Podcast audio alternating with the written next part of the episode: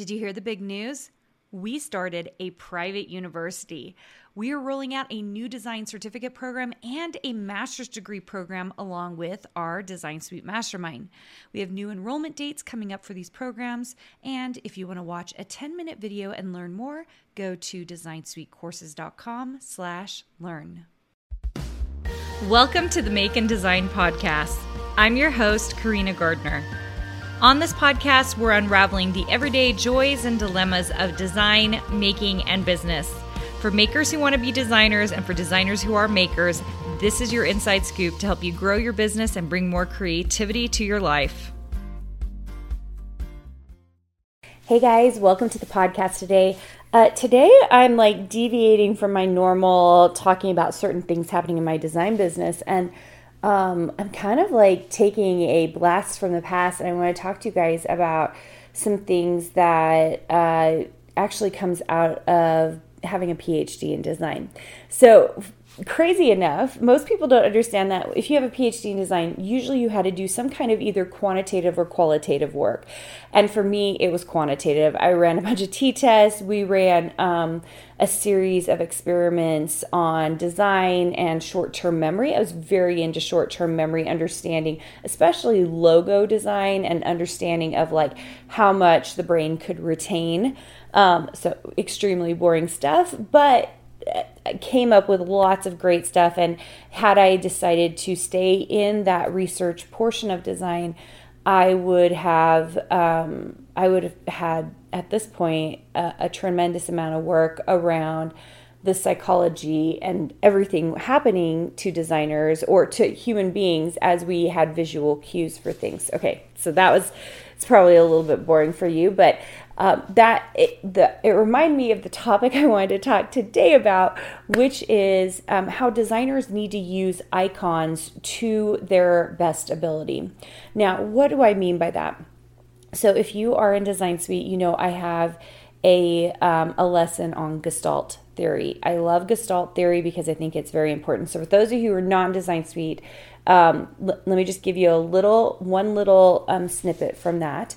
And that is that in Gestalt Theory, we believe that um, closure happens because your brain will close things off that you did not, that aren't necessarily already visually closed off. So that's how we can use um, very interesting things like, for example, an apple that's maybe drawn. You have like a stroke line that draws all the way around, but then it doesn't actually close. It doesn't end. Or maybe you have a leaf that it, you see only one and, and, a, and a piece of that line, but it doesn't close. It doesn't end. We, we don't need the entire leaf closed off for us to understand it's a leaf.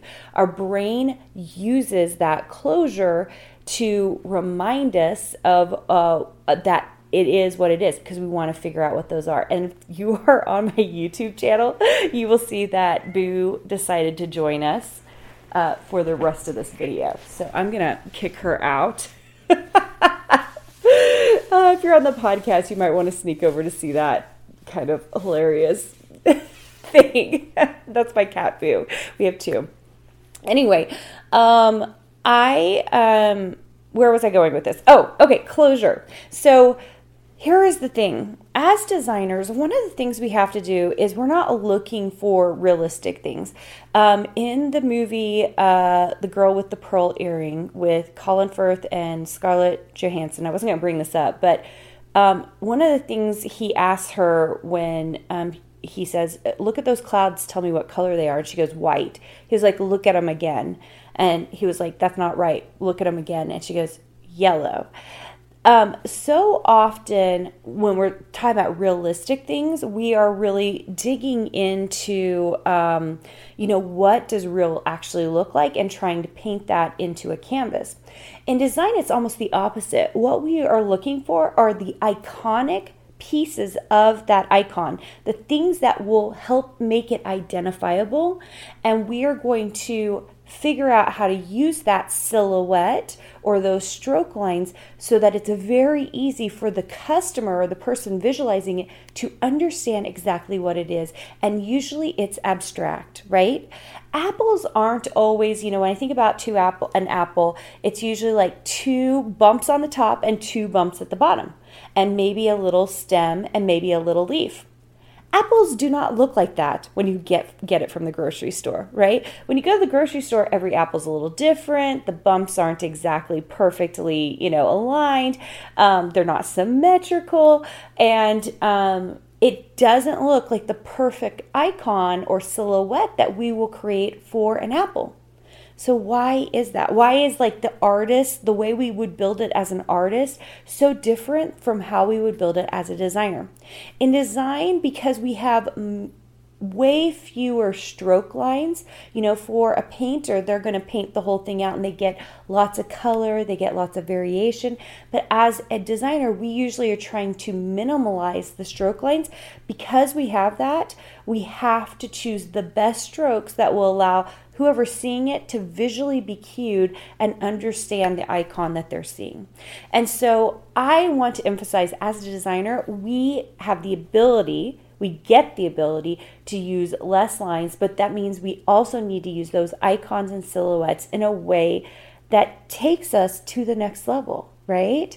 We need to be thinking about how can we use these stroke lines, because sometimes it'll be like three. You know, like you've got three lines and it represents something. A panda bear. It represents a jar. It represents, you know, a, a T V. Talk about hard, right? A rectangle. And that's why very often you see an iconic older T V, because it has more things going on with it. The antenna, the buttons, maybe the speaker coming out of it, because it's a little bit easier to create. Same with phones, right? An iPhone versus a an old school phone. So we need to be using icons and thinking about how to use them in a way that is a visual cue, and we get less lines for it, but it also means we have to think smarter about how we're using those lines.